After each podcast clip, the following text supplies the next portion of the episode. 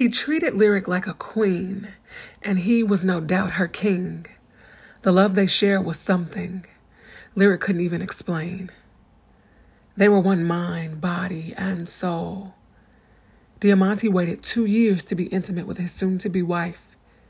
He'd promised to always respect her body and be good to it, and he exceeded Lyric's expectations. The lovemaking was worth the wait and only made their relationship that much more amazing.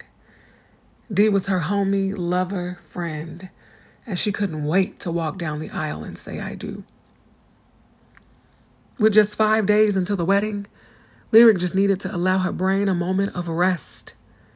She had chosen not to invite her mother or father to the wedding because she didn't feel like they deserved to be included in her special day. Diamante supported her decision. Do what you feel is best, baby. I got your back no matter what. I know this can't be an easy decision to make, but only you know what you can handle. Thank you for always being here for me, baby. I don't know what I would do without you by my side. I can't wait to marry you, Diamante legend.